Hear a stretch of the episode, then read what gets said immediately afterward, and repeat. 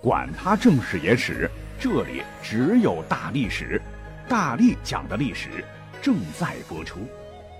大家好，我是大力丸儿，嗯，有点感冒哈，但是我一定会坚持把这期节目录好。那我们上上期呢讲了一期民谚俗语反响不错，那今天大力丸要再费把力气哈，把好玩、有趣、有料的这个内容啊，通通的填充到本期节目当中。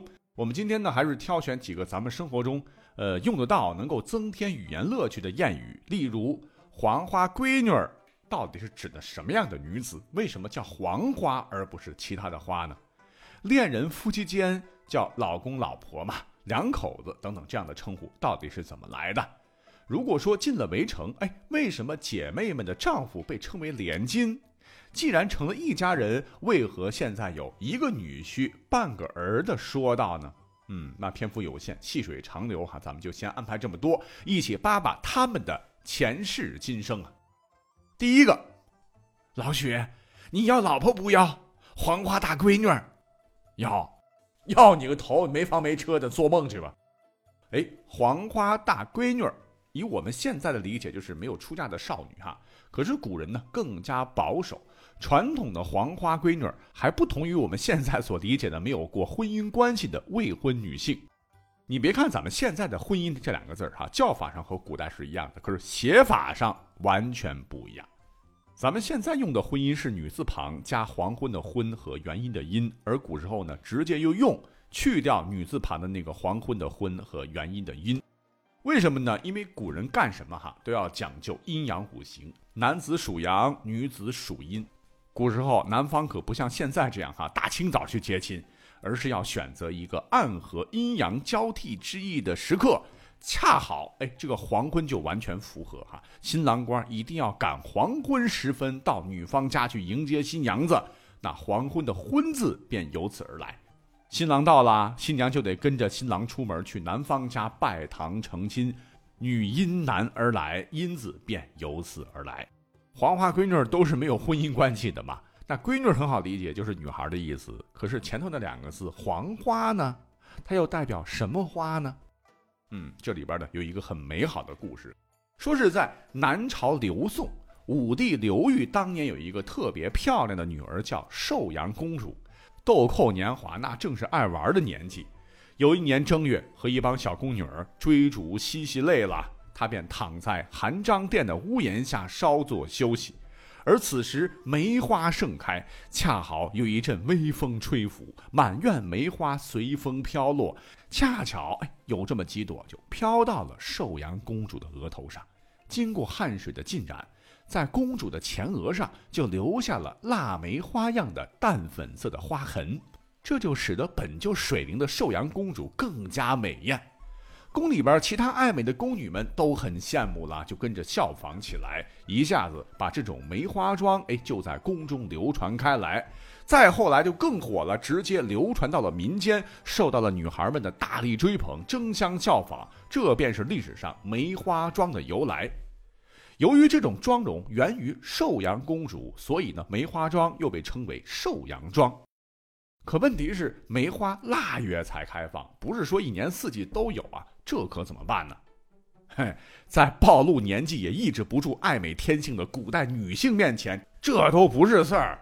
尤其是一大帮需求更加猛烈的未婚少女，突发奇想，想方设法呢，先采集一些花朵的黄色花粉，做成一种黄色的粉料。再用这些粉料把这些薄一点的枝片、干花片，包括蜻蜓的翅膀等等染成金黄，再剪成各种花呀、鸟啊、鱼的形状，这就是黄花啊！贴在自己的额头，美丽就可以继续了。这也是贴黄花的由来。这种打扮的方式，未出嫁的少女比例高，后来黄花闺女渐渐就成了未婚少女的名词。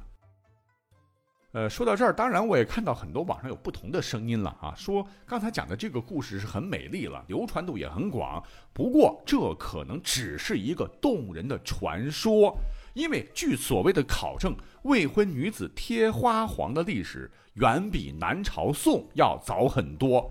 比方说，我们都很熟悉的初中课本必备的北朝民歌《花木兰》里面就有答案，诗中说：“开我东阁门。”坐我西阁床，脱我战时袍，着我旧时裳。当窗理云鬓，对镜贴花黄。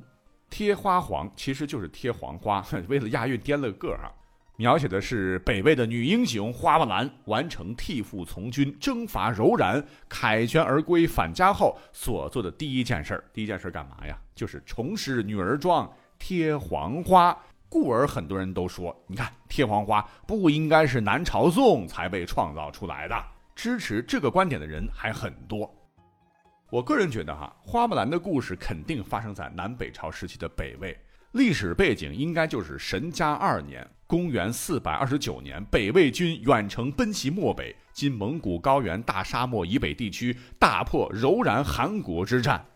而我们所知的南朝宋，是中国南北朝南朝的第一个朝代，因皇族姓刘，也称刘宋，存在的时间是公元四百二十年到公元四百七十九年。而神嘉二年（公元四百二十九年），恰好就框在这个区域内。况且《木兰辞》它又是北朝流传很广的民歌，故而说未婚女孩贴黄花这个习惯早于刘宋的说法值得商榷啊。继而我看有人说，北朝的建立是早于刘宋的，北魏一个普通民间女子早已贴黄花，可见这一风俗东晋之前就有了，那是绝对站不住脚的哈。更有趣的是，黄花在古代还特指菊花。菊花早就被现代人给玩坏了哈，菊花残满地上。可是古代菊花它代表着傲霜耐寒的品质。你像“采菊东篱下，悠然见南山”的惬意，陶渊明那就喜欢的不得了的了。所以菊花呢又被称作节花，被用来当做贞洁的象征。黄花大闺女中的黄花也可以指菊花。古人呢，那是非常受用，你管它叫菊花的哈。可是，在如今的语言环境下，你敢冲着人家姑娘喊你是菊花大闺女儿，垂死不赖哦。好，下一个啊，我觉得对单身狗可能不太友好啊。你像恋人夫妻间比较时尚的叫法是什么呢？亲爱的，darling，乖乖，傻瓜，蠢蛋，小宝贝儿。以前呢比较传统啊，管男方叫夫君。官人、相公、郎君，管女方都是清一色的啊，娘子。其实比起这些个，还有一种更常见的叫法，那就是老公、老婆。没做功课之前呢，我跟很多人一样哈，都以为这种称呼流行的时间应该是比较趋近于现代的。可是，一查吓我一跳，老公、老婆这样的称谓，原来在我国已经流传了一千多年了。它的真实来历，呃，更是和一对夫妻之间闹脾气引发的趣事有关。那这个故事呢，发生在大唐年间，当时有一位读书人，姓麦，名爱新。那十年寒窗苦读不容易呀，麦爱新同学就考中功名了，那真是好不风光啊！终于是鱼跃龙门，出人头地，迎接他的将是大好仕途。所谓是人逢喜事精神爽哈，外面碰到的那都是莺莺燕燕，春光无限。这位麦爱新真的是爱新厌旧哈，就飘了哈，就老觉得在家里操持家务多年的，照顾儿女的这个妻子啊，年老色衰，搁不到台面上了，会阻碍自己仕途发展，就想休妻再娶。可这事儿在唐代不太好办呐。女性有武则天加持，地位都比较高。再者说，人家是上得厅堂，下得厨房，气不出一个也没犯，你凭什么不要人家呀？哎，这个卖心呢是有贼心没贼胆儿。可是为了早日纳入美娇娘，让妻子知难而退，有一天他便计上心头，灵机一动呢，提笔啊写下两句诗。这诗是：荷败莲残，落叶归根成老藕。写完呢。便放在案头，匆匆离去。诗的意思很明显嘛，就是荷花开败了，莲叶也残了，你现在就是个黄脸婆，该退位让贤了，让我再纳新欢吧，别等我开了口，免得伤了夫妻情分。没想到妻子那也是出身书香世家，看到这两句是悲从心中来，含着泪提笔续了下段：荷黄稻熟，吹糠见米。现新粮，禾麦变黄，稻谷成熟，吹开米糠，就看见了新的米粮。哎呀，绝了哈！以河道对河连，以新娘对老偶，哎，正好是一对很工整的诗，尤其是新娘与新娘谐音非常有趣。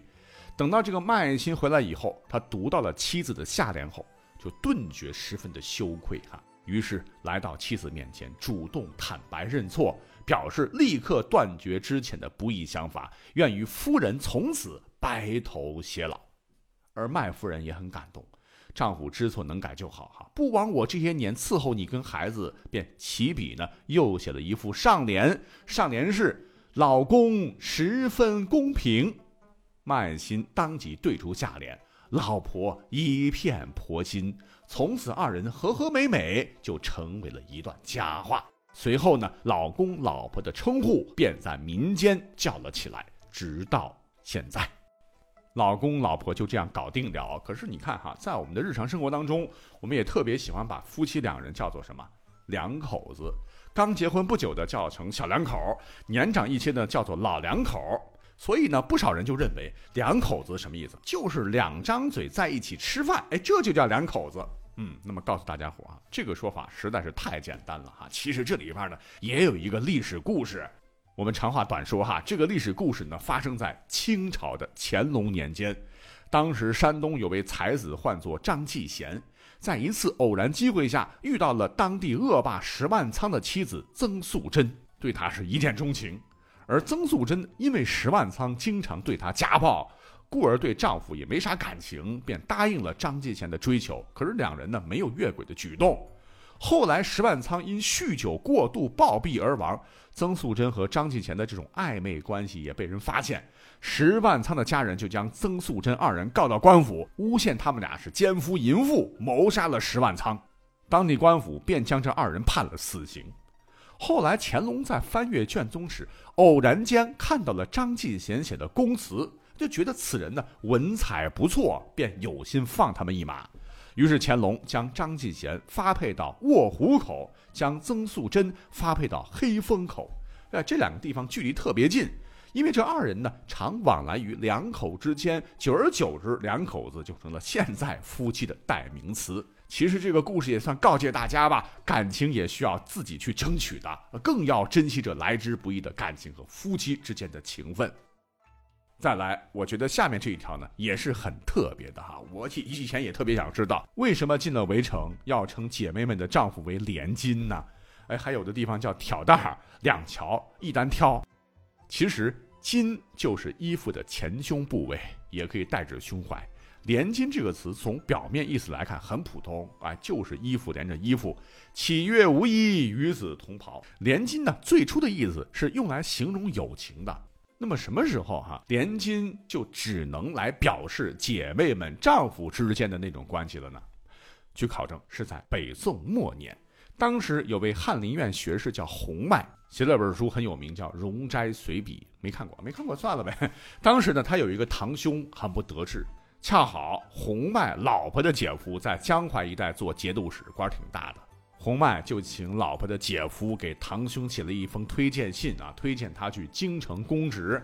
那洪迈的这个堂兄甚为感激，就托这个洪迈代写了一封谢启，寄给了妻子的姐夫。这关系为什么那么绕呢？哈，里边有这么几句说：“金妹相连，素愧莫亲之孤陋；云霓悬望，分无通贵之哀怜。”翻成白话文就是：虽然我们都是连襟兄弟，作为远亲的我，一向来都很惭愧自己的仕途来往孤陋，和你往来甚少啊。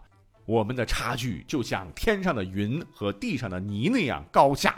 我并不哀怨，没有想通达显贵的哀伤怜悯。这里的金妹相连，连妹的妹哈，就是用来形容姐妹的丈夫之间的密切关系。那这个事儿传开之后呢，人们就将连妹变成了姐妹的丈夫间的专用的称谓了。不过话说，洪迈和他的堂兄老婆的哥，你们这样公然任人唯亲，毫无底线，毫无原则，你们对得起人民，对得起自？哦，你们是宋朝人啊，那就算了。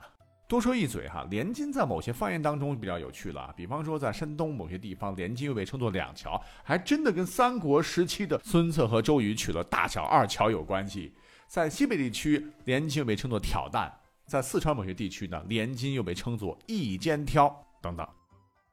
好，最后一个哈，一个女婿半个儿。这句俗语其实是出自唐代半子之说。根据正史《旧唐书·回鹘传》记载，唐德宗当年把成安公主下嫁给了回鹘可汗，回鹘可汗非常高兴啊，然后，哎呀，感觉身体不太舒服。那这个故事就留到以后再讲吧。啊，感谢各位的收听，我们下期再会，拜拜。